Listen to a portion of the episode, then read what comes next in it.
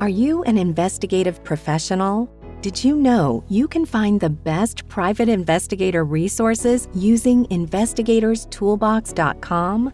This resource community was built exclusively for licensed investigators and investigative professionals. You can network directly with members, educate yourself through free webinars and blogs, and even create your own customizable research library.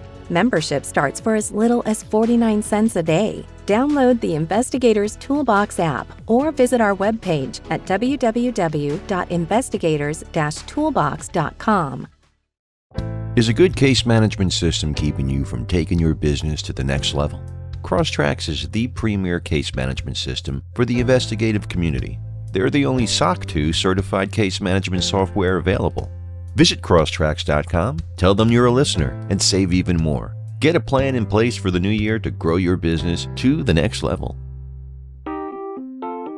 Thanks for listening to PI Perspectives. Today, we welcome Jan Barefoot back to the program. We discuss how to investigate capital murder cases. Jan has over 30 years' experience handling these cases and is a wealth of knowledge. Please welcome Jan Barefoot and your host, private investigator Matt Spare. And welcome everyone to this week's episode of PI Perspectives. We are back live this week. I want to thank everybody for tuning in last week and listening to uh, what I thought was a great rerun, the roundtable of uh, of investigators. But today we're back, and uh, we're actually uh, having another uh, former guest back on, who I promised we would have back on. I want to welcome uh, Jan Barefoot back to the program. Jen, how are you? I'm great, Matt. How are you? I'm doing okay. I'm doing all right. Um, definitely it's uh, it's been a crazy few weeks and uh, it's been uh, just interesting with traveling and all that and it uh, you know I was at the Intellenet conference and uh, what a great turnout uh, it's great to see everybody yeah I hate I missed that but yeah. yeah. I'll definitely make next one yeah I think next one's gonna be in Florida maybe St. Petersburg or Orlando I can't yeah remember which one they said yeah I think Orlando yeah Orlando yeah okay um, and that was you know, Florida is Florida. And, and, that time of year is is always a good time to go. Yeah. Um, so uh, I know we had um, Rachel Roberts on a couple episodes ago, a while back, and we were talking capital murder, but but we were talking more along the lines of the importance of, of timelines and things like that. And I wanted to come back on and just do more on on capital murder because there's just so many aspects of it, and so uh, so many different things that um, that an investigator is important for and uh, you've got extensive experience on that. So I thought it would be cool to uh, to, to dive back into that. Um, but before we get into all that, mm-hmm. tell me what you've been doing since we've been chatting. Gosh, since we've been chatting, I've been just busy, you know, like you, kind of all over the place. Um, you know, we're still growing our business, still adding investigators. We're expanding into South Carolina, um, just expanding our service lines, growing our digital forensics. Um, uh, side of it. So it's been really crazy. Yeah. Which is good. You know, it's a good kind of crazy. I love it. Right, right. And then we we had done an episode a while back also about uh, you know expanding your business and when when is it time to make that move. So right, I right. guess we're in that growth phase. We are um, in it. Yes. We were talking offline about the struggles of uh, of labor. I think we, we all have labor pains these days, right? Yeah, it is. It is. You know, I've been doing this now 36 years. March is my 36th anniversary, and it's just always a struggle uh, to try to find good investigators.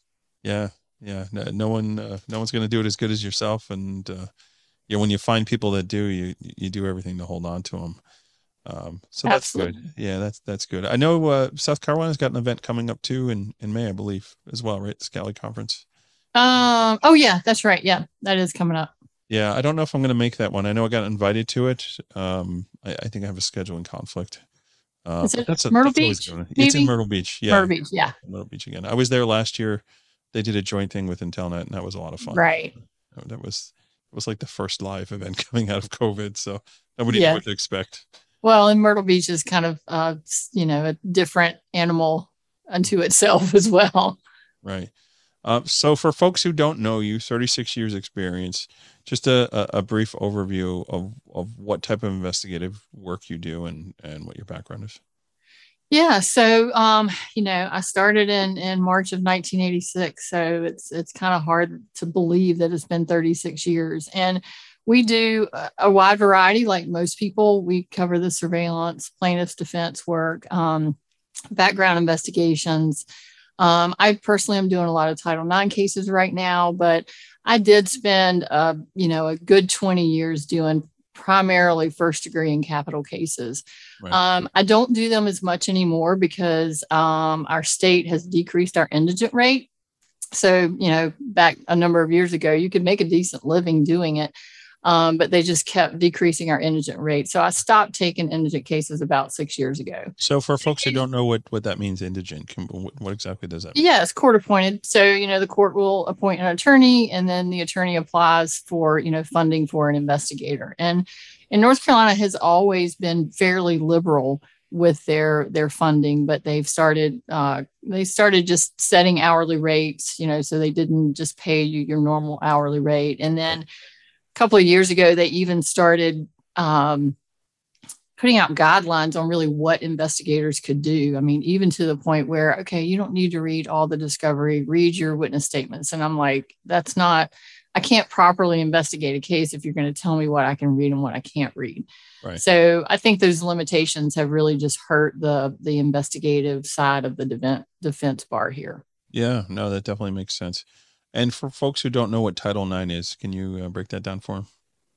So, Title IX uh, was, I think, enacted in the late 80s. And really, the purpose of it um, was to just make uh, male and female sporting events equal. You know, if you had uh, funding for a men's soccer team, you had to have a women's soccer team. If you had scholarships for men, you had to have scholarships for women. And so it, it obviously encompasses sexual harassment. Um, and it, and the colleges have really just taken it to an extreme and are using it for I, I even have a case where they're using it for off-campus events. And so incidents that happen off campus that with two students. And so um, i've done a lot of that recently. And unfortunately it's just there's just so much of it going on. Right right. We'll we'll come back to that on another okay uh, you said it makes you angry, so I don't want to make you angry. I get angry because the process, you know, the you yeah. know, and when you're in court and you're in a trial, there is a process. You know, your client gets his his due process, his or hers, and so you have an opportunity to present evidence, to ask questions. Um, Title IX is way different than that, and so it's um it gets frustrating. Yeah, for sure. I believe it. I believe it. Um, Okay, so um, let's let's dive into uh, capital murder. Um, like I said, we you know we touched on it a little bit uh, a few episodes ago, but um, I wanted to get your perspective on it. Um, you know, it, soliciting that type of business, getting that type of business, and then you know following through uh, to make sure that you're doing everything you possibly can. So so break it down to me. How, how do you how does one person who's interested in in getting that kind of work uh, feel like they have a knack for it to really get into doing that kind of work. I think the most important thing is is that you have to you have to get connected with a handful of attorneys. You know it's got to start with one.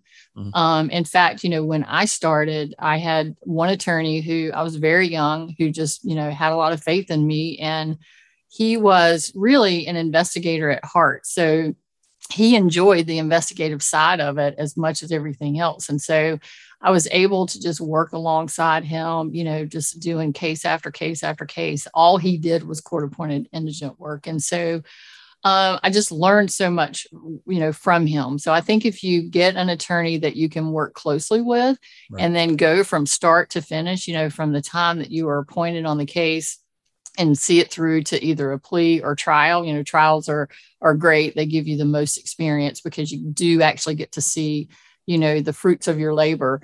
And so I think that's that's just how you have to get started. You've just got to find an attorney that's going to have some confidence in you based on whatever experience level you have at the time and then just be willing to learn and yeah. just be a sponge.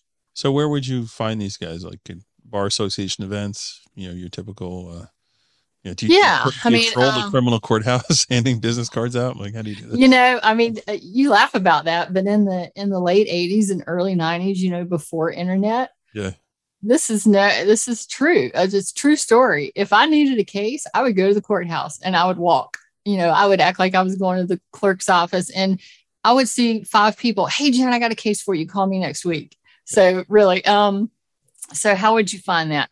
You know, if you're if you're county um, or area has um, a public defender's office, that might be a good place to start because a lot of the attorneys that come out and, and start doing indigent work come from the, the public defender's office. So you just can get connected that way. Right. If you have a, a defender's office that's uh, large enough that has investigators, you could kind of reach out and make that connection there. Sure. Um, so that could be an option. You know, invite them to lunch. Most attorneys will go for a free lunch, and then once you get to know them, that can that can blossom from there. You know, it's interesting. I in New York here, they got to a point. This is all pre-COVID, where uh, law firms were starting to have policies that uh, vendors, folks like you and I, were not allowed to bring lunch into their employees. I guess it was getting to be like too much, too uh, out of hand, or everyone's like getting fat just eating all, all these catered lunches that were coming in. Uh, Yeah. that, that I mean, a bunch of my clients, they're like, "Yeah, we, we're not doing that anymore. It's not allowed." Right? yeah. Well, I mean, lunch and learns are great. I mean, it's definitely a great way to get your your name and um, you know just get in front of them and just kind of talk about your services. Sure. but um, yeah, it really, in in my experience in the criminal defense world, it really only takes one. Yeah. You know, once you get one attorney and you have a, a successful case, and they see how you work, and they see that you're thorough and that you're ethical, and that you're, you know, you you know a lot, you're experienced, but you're willing to learn more. Then I think that person's going to tell somebody else, and they're going to tell somebody else. So it's going to grow from there. Yeah, that happens a lot where, you know, attorneys lean on one another for resources. Absolutely. and that that that is a real deal. And even going back to the the whole lunch thing, so you know, bringing in lunch is pretty much a dead end now. But what's not a dead end is um, the concept of of doing training via Zoom for employees. So like you know, some of the things that we we do, we offer, um, you know, hey, you know, we'll come on, we'll talk to your staff, you know, for 35, 40 minutes, you know, grab a couple Redwelds, some cases that you're having trouble with, and let's let's Yeah. talk about them, you know, free of Yeah. charge you know like Yeah. hey, you know let's just spitball these things and and if we can help you that would be great right so like that type of concept um i i seem to find is working pretty well Yeah. um, with the stuff and you know i'm not having all that extra caloric intake so you know Yeah, and I truly love brainstorming. So, I mean, I tell attorneys all the time, you know, just if you have have a case and you just don't know if it's an investigation worthy, um, you know, just run the facts past me. I'm happy to just kind of talk about it, talk through it. We may come up with ideas together. Maybe we can help. Maybe I can point you in another direction. Sure.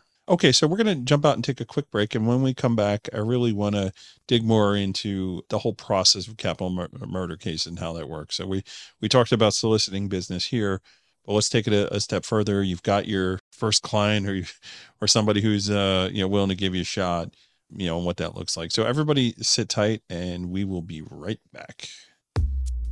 The creative professionals of Redline Forensic Studios come to work every day with one goal in mind to create credible and compelling visuals that help you win tough cases.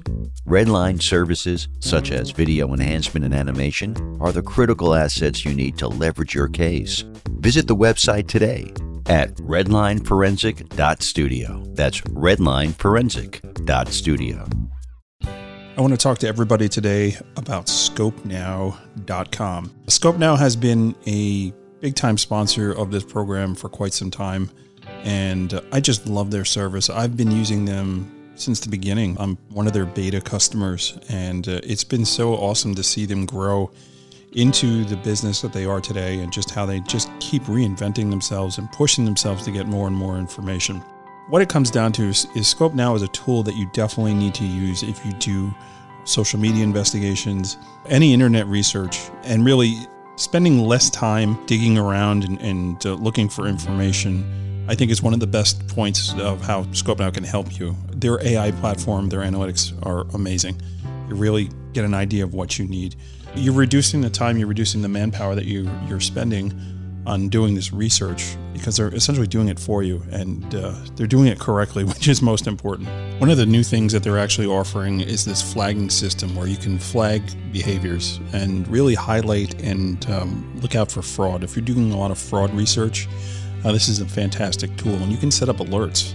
So you have uh, particular people that you're looking at, you can actually set up alerts to get notifications when the criteria that you set up is actually um, is flagged and goes off. It's really, uh, really amazing. And their relationship and association analytics are uh, top notch, really uh, cutting edge, and really, really cool. When they brought that out on version three, it was a game changer. I mean, really being able to see how people interact together and, and uh, you know having that relationship, you know, analysis is really, really something that's cool you know, one of the other things about being involved with Scope now is their ability to offer webinars. Their team is cutting edge on putting together and getting out really, really great content. If you're a member of Scope now, if you know who they are, you've seen them around on LinkedIn, you'll you'll know that they're constantly doing webinars on these new websites that are coming out, and uh, they're really staying on top of it. And don't forget, uh, any reports that you generate, you can actually white label those reports and put your own logos on and, and really make them look professional, which you know could equate to more billing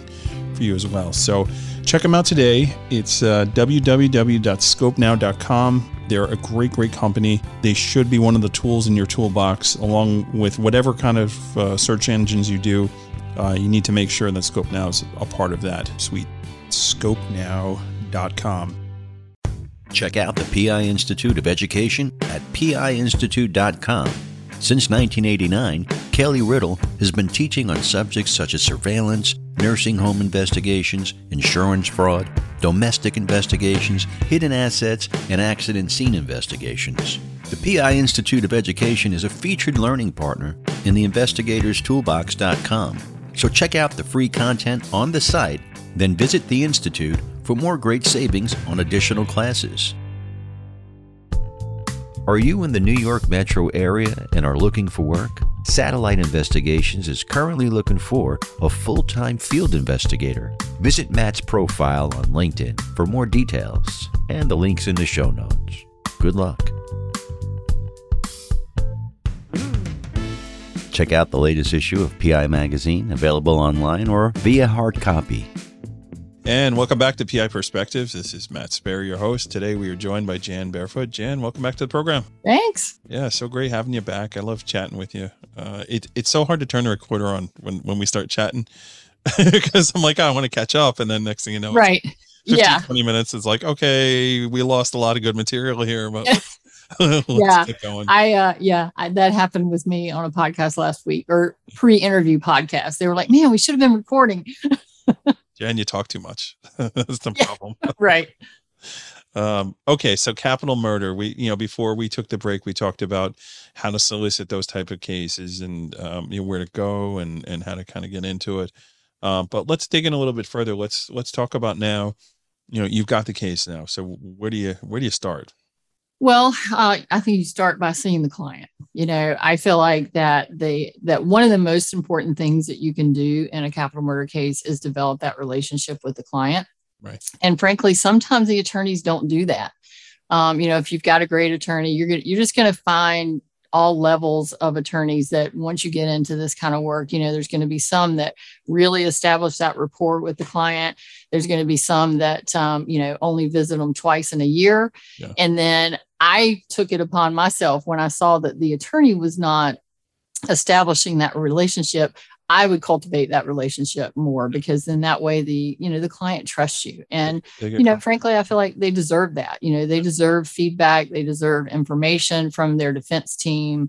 Um, and so I just felt like that that was the right thing to do. So I feel like visiting the client just you know starting to gain that uh, their trust starting to gain you know just to cultivate that relationship with them. Mm-hmm. so yeah a, a tip right? If you want to do this stuff, get get a uh, a pass that gets you into jail. Yeah. Uh, so in New York, right. they call it an attorney pass, but uh, you, you can get as an investigator a pass, and it's a bit of a pain in the butt. You got to renew it every year. Um, and I know, like, I don't go into jails a lot, but there are times where we've had to do it. Uh, I think the last time I was there, there was some sort of avian bird flu that was floating around in there. I was like, oh, great, fantastic. Here we go. Yeah. I mean, every mm-hmm. jail is different. I yeah. mean, I've been in jails that are, you know, I, where I'm actually meeting with the client in the kitchen because they don't yeah. have a, a, you know, a meeting area. And, you know, sometimes you can't have a contact visit. I mean, I do feel like contact visits, if your jail or your facility allows that, mm. doesn't have to be every time that you go see them, but I do feel like that it's, you know, it's a good thing to have a contact visit with them where you sit down and you just really give them the time that that you know that they deserve to Yeah. kind of talk about their case and and hear about what you um what you're going to investigate. Yeah, I uh I recently was watching that uh, Inventing Anna on Netflix, just like every other investigator out there was like, "Oh, we're gonna watch this this this movie on fraud, right?" And uh, I had to chuckle a little bit when when the the character was going to see this uh, fraudster in Rikers Island because I I know what it looks like. Yeah. I, I know the whole process, uh, and, you know the waiting for the bus and and and all that. And I just I had to giggle a little bit because you know just going through it. But then when when they got there, I'm like, oh man, it doesn't look like that on the inside. It doesn't like the functionality's not that way. It's like it's more dramatic the way they're doing it, but it's not really Yeah. the way it is. So yeah, I always worry when I get like Central Prison in Raleigh is our most secure, maximum secure, and I always worry that the power is going to go out because Oh, right, all the doors right. are powered. I'm like, I hope you have a ginormous generator here. I did a, a federal uh, jail in Brooklyn, one time, Brooklyn, New York, and uh, it was uh, it was intimidating. Definitely, Yeah, it was different. yeah, and you know, like yeah, the case involved like our client getting attacked in jail by other inmates and like the CO is allowing it to happen. oh wow, And it's like, oh great, they're gonna see me with this guy here and they're probably gonna decide to go another round. Like, Yeah. I'm gonna get caught in the middle. of while you're there. I'm like, great, someone please shoot me now. Yeah, that's funny. so uh so yeah, it was it was there. So yeah, j- just a tip, right? M- Yeah. Make sure you have the credentials to get where you need to go to do that that kind of work, right? So um it will require you to make uh, visits and and you're talking about um you know, rapport, right? Just getting that rapport established with with the client. So Yeah. um you know, it's one thing to go through files and examine evidence, but it's another thing to have that personal relationship, which is uh, definitely key, I would think, right? Yeah, and I feel like you know it is important for them to know that you're working for them. Mm. Um, and so you know once you initially meet them, of course, you know usually it's an it's a meeting with the attorney. That's that's the way I typically worked. Is the the attorney and I would go see them together. The attorney would make the introduction, and then you know we'd kind of go from there. But of course, you know you've got to have discovery. Um, you know sometimes I would get cases pre-discovery, and so uh, we would have very little information, but at least we would kind of we, we would know the scene, we would know the major players, and um, whatever information we had initially before getting discovery, we would still go with it. You know, we'd go out to the scene as quickly as we could, um, and that's you know that's another thing that I feel like is important with regard to attorneys. Again, you're going to have some that are just very hands off. I mean, I've worked with attorneys um, from uh, one handing me uh, a piece of paper, a witness statement in a murder case saying, Here, go interview this witness. And that's all they gave me. And I said, You know, I kind of need more information than that. But I've worked from from that level to an attorney who wanted to go interview every witness with me. And it wasn't because he didn't think I was capable. He primarily let me do the interviewing but he wanted to lay eyes on the people you know he was one of these these attorneys that needed to get out there he needed to see it he just needed to hear it for himself Yeah. and so i think as an investigator it's up to us to try to find the balance. We've, we've got to we've got to let the attorneys know what we need to do our job. But then we also we also need to let them know how to how to work the case as well. I mean it's just an integral part. Um, in fact, I was talking with a, a mitigation specialist yesterday that I hadn't talked to in about 15 years, and I worked with her extensively in the 90s and early 2000s. And she's complaining because the investigators that she's working with now, she would say, Are you going to do this? Are you going to do that? And they would say, No, they haven't told me to do that. Right. And and that she said she got that from two or three investigators. And so she was like, go investigate the case. You know, you're the investigator. If you have funding right. limitations, then certainly you've got to discuss those and get some direction and maybe prioritize things. But don't be afraid to talk with the attorney and say, hey, these are these are ideas I have. Let's prioritize. And, you know, what do you want? What do you want to see me do first? And then let's see where that leads us to. Yeah, and I think taking that approach, I mean, it, it's just a win-win for everybody, right? You're you're managing expectations. You're you're letting them make the call on what they want, how they want to spend their budget. Um, it, it it's something that's well recommended. I mean, even you know, I don't criminal cases, but on the personal injury side, same thing, right? When we're taking witness statements, like what's Yeah. your angle? What are you going out here? You know, like what's your theory? What are you hoping this person says? Like that kind of stuff. And it's like you think they're silly questions, but they're really not because Right. you know it could really set things up, and uh, it creates that comfort level, right? So the attorney says, "Wow, Jen really knows her stuff, right? She's she's there and she's asking these questions, and and you know uh, I hired the right person, right? You want somebody who's going to ask those questions Exactly. Exactly. instead of somebody that's just bulldozing and saying, "Oh, I do it the way I do it and and live with it," or I don't do anything because I'm total totally gun shy to, to pull the trigger on anything. I don't want to screw this Yeah. up, buddy. yeah. It, it makes you look less professional. I, I I guess would be the the the way to put it, right? Well, and you know, you don't want to be a taskmaster. You don't want to you don't want to be given a, a task to do and go do it and come back. That's not a good investigator. You're not using your investigative brain if you function that way. I mean, like on the cases that I worked, I mean, I worked with the mitigation specialist, as I just mentioned. I worked if we needed a crime scene uh, expert, you know, I worked with them. I would meet them at the scene, and so you have to be in order to be effective. You have to be an integral part of the defense team it's it's not you're not just the investigator you are part of the defense team Right. and you, ha- you need to think like that Yeah, and you got to be able to, to articulate and share evidence. you know, Yeah, uh, and, and don't be afraid to tell the attorneys you know i don't i don't really like that idea. I mean it's their call you know they're the ones that are going to be trying the case but the attorneys that i worked with they really liked getting feedback because they're attorneys and you can pretend to be a, a juror. You know you're just a layman. You're not you're not a practicing attorney so you can give them feedback that that they should appreciate Yeah. and then it's their decision how what they do with it whether to work on it, and then you could Yeah. slip Right. know? right especially on these murder cases. you know it, it it is a lot um you know certainly capital is much more pressure than than first degree um and then you have certain clients that you feel like you know maybe maybe they're guilty maybe they're not guilty but that, that you it just you tend to put a lot of pressure on yourself in fact i know several of attorneys um who have just stopped doing first degree and capital cases because it is it is a tremendous amount of pressure so for, for folks who don't realize, what, what is the difference between a capital murder case and a first degree murder case? So when you're charged, you're if you're charged with first degree murder, then the uh, district attorney or your prosecuting attorney's office will then make a determination whether they are going to seek the death penalty.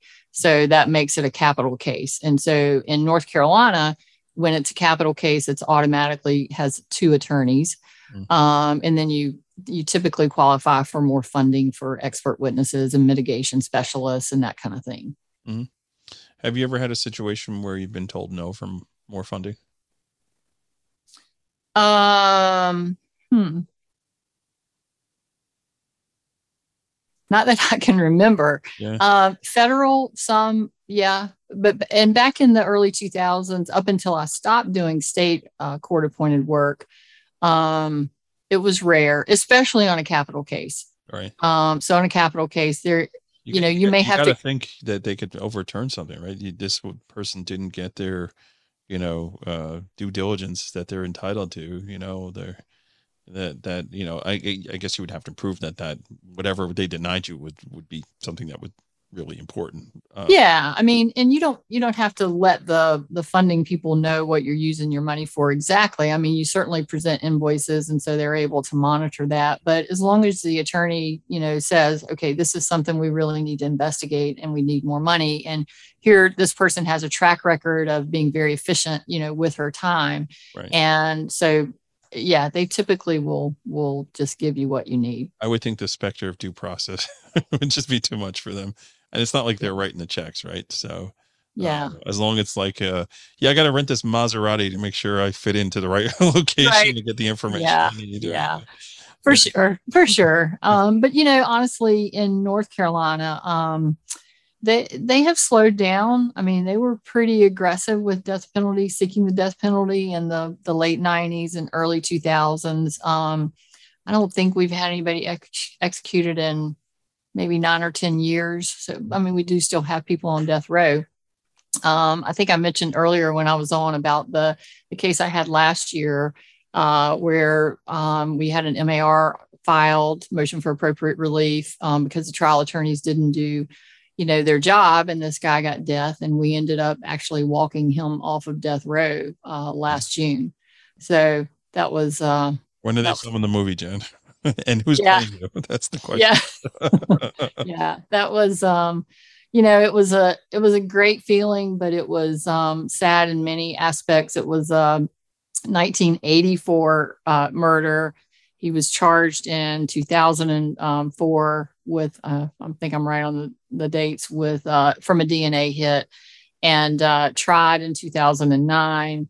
So all this time, you know, he's been he's been up there with lots of delays, lots of appeals, and um, finally got the right attorneys that were handling it and got in front of a judge. And through just a series of a lot of things, um, he ended up getting to getting to walk out. That is crazy. Yeah. it's just absolutely crazy. Yeah, you don't you don't think this stuff happens in real life. You know, like oh, it's it's, it's in movies. So, you know, like yeah, we just watch movies because they're entertaining. It's a good story and all that. But you know, Yeah. well and and and part of that was you know um a very inexperienced trial attorney i mean he had he had sat second chair for uh one one prior case and um he just this case was it was too much for him he didn't know how to handle it and um so that was a big reason why you know the MAR got filed and then another reason was um you know uh, prosecutorial misconduct i mean there was some some information that was not disclosed in discovery. And I, I don't know if you know, but once you file a motion for appropriate relief, then you get the entire district attorney's file, not just discovery. You get their entire file, which is interoffice memos, you know, notes. And so in those documents, we found um, information that they had known that a rape kit had been uh, destroyed and had not disclosed that information. So you know just it was a series of events that just um you know happened unfortunately so why are you only mad about Title IX cases? I mean, that would be infuriating to me.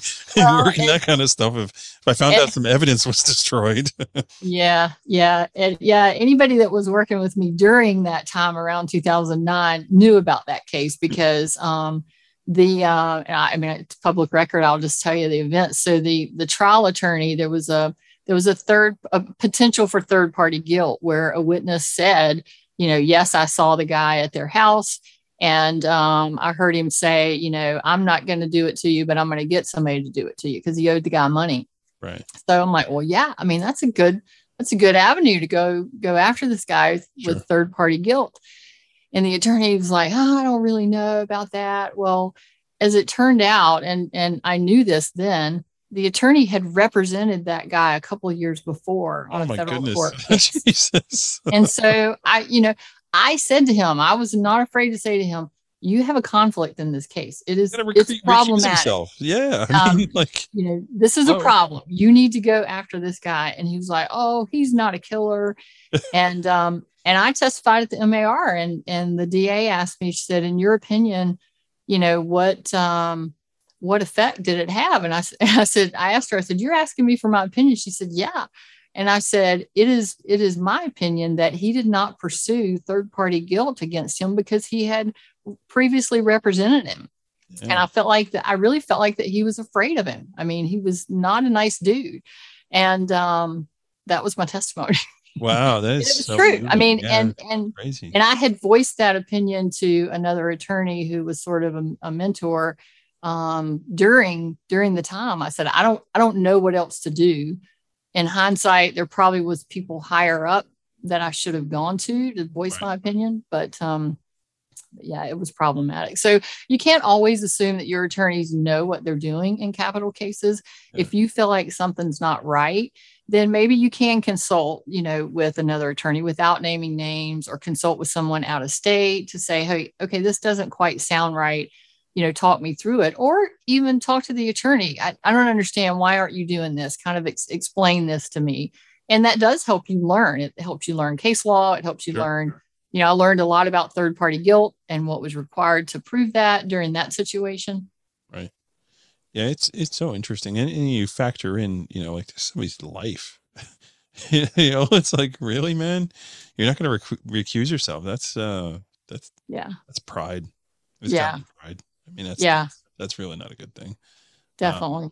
But you know, you, you definitely do see it though. Um, you know, fake until you make it with some attorneys. Like just because they passed the bar doesn't mean Right. they're a good trial attorney. Doesn't mean they're Right. they know what they're doing. yeah. Um, and it, you know, I- I think that's a that's a really good testimony to you. Just uh, you know, finding the right words to to tap in and say something when you got Right.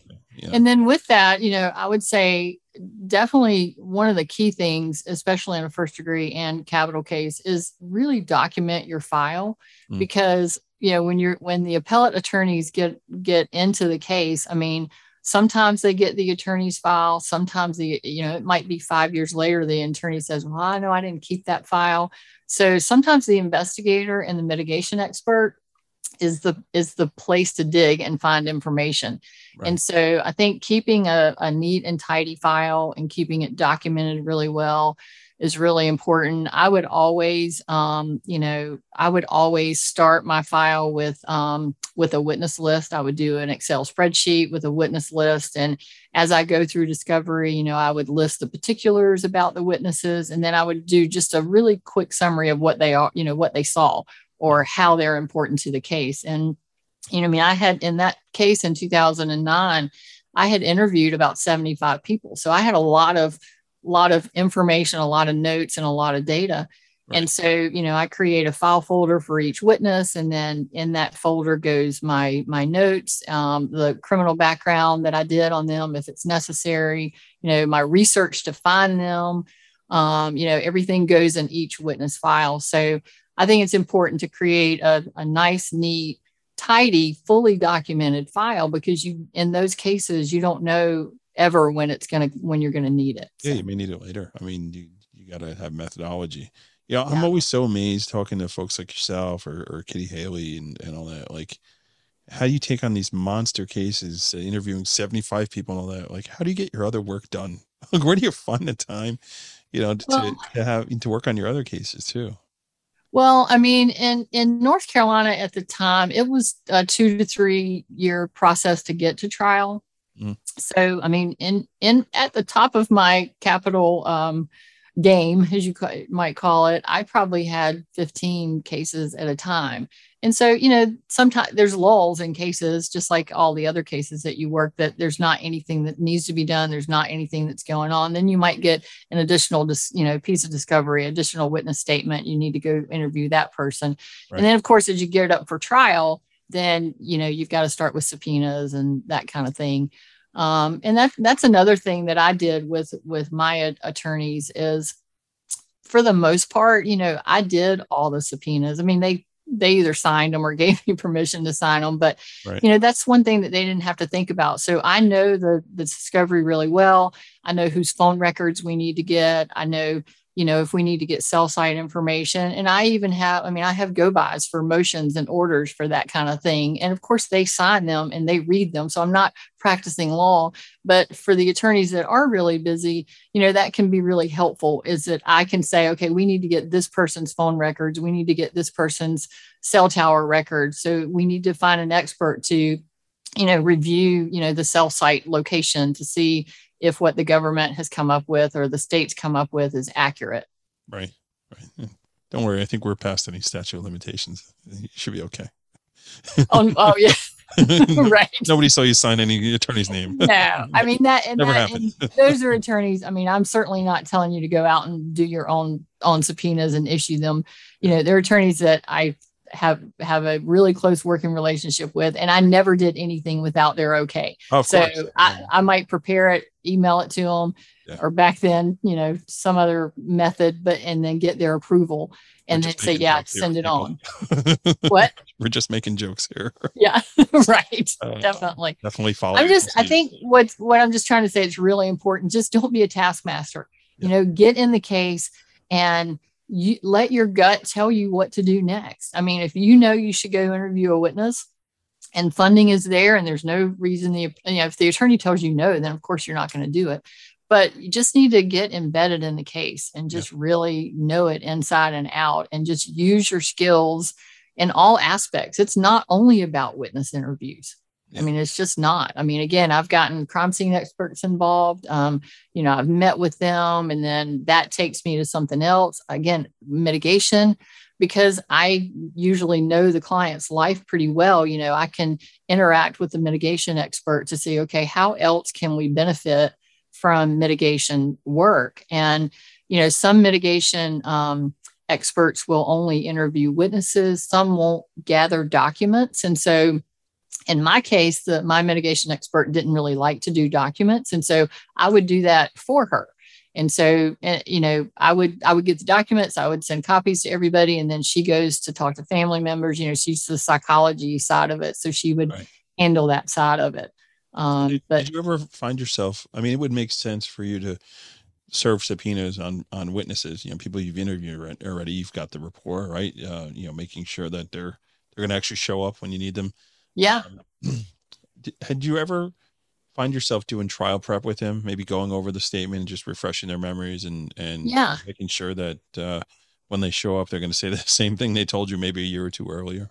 Yeah, I mean, I, yeah, definitely. I would probably just call it uh, a re-interview. Uh, you know, just to to kind of have them go through the story again. And if there's key, I don't, you know, it's really important to me that you know I don't do anything to um, change someone's story. Yeah, you don't need or twist sure. it. You know, that's uh, we could walk a fine line, honestly, because Definitely. about it, how suggestive you can be. I mean, we've seen we've seen law enforcement do it, right? right? You know, it's like, oh, really? You know, didn't you do this?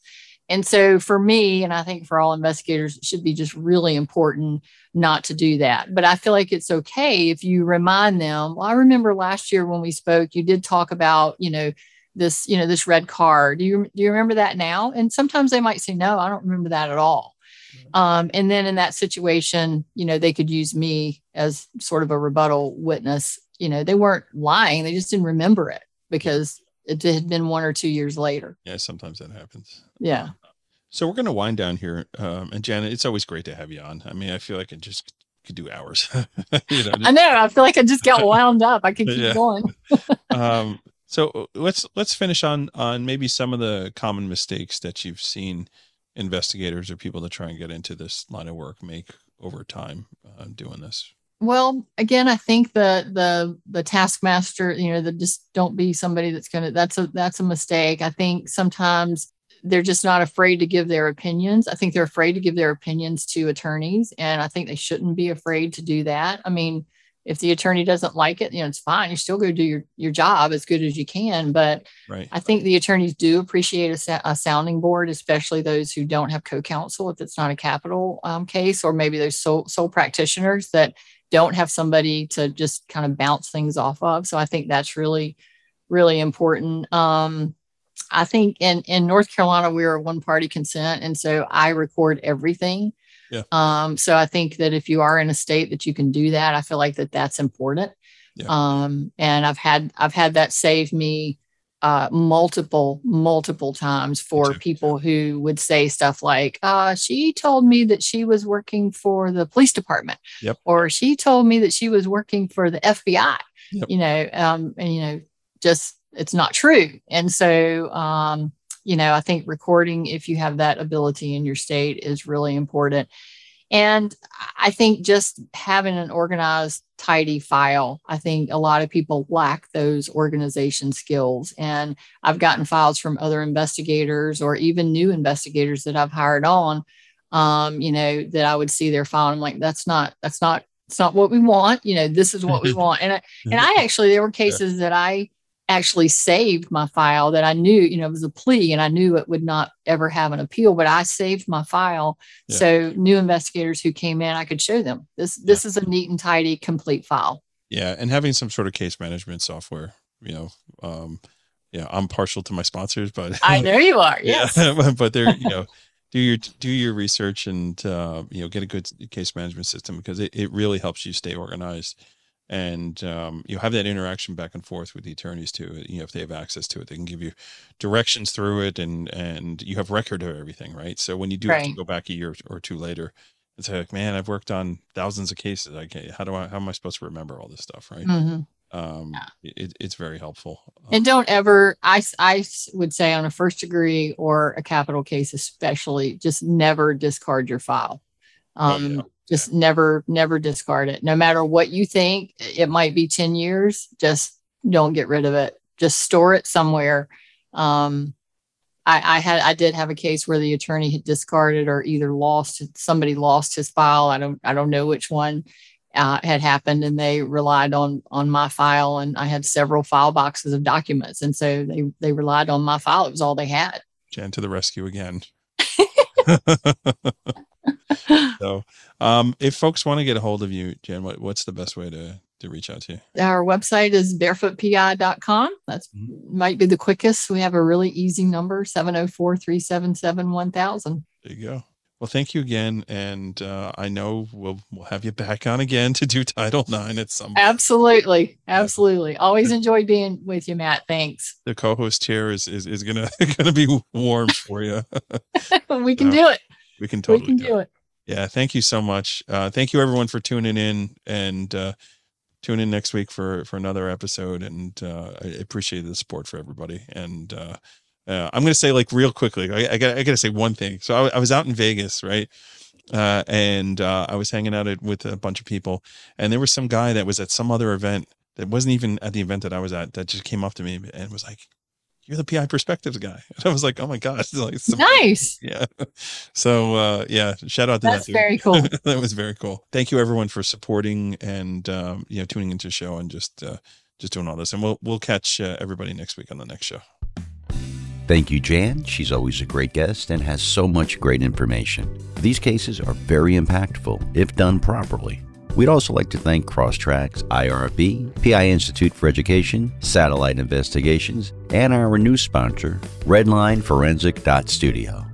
Now, have you thought about joining Investigators Toolbox? Now's the time to get on board and join the fastest growing digital community for investigative professionals. Use code PIP201836 to save 10% on membership when you join. If you have a question or a comment about the show, email Matt at matthews at satellitepi.com. You can also find him on LinkedIn, Instagram, and Facebook. We'd like your feedback to bring you the best shows possible. And we'll be back next week with a new show, so make sure you tune in and stay safe out there.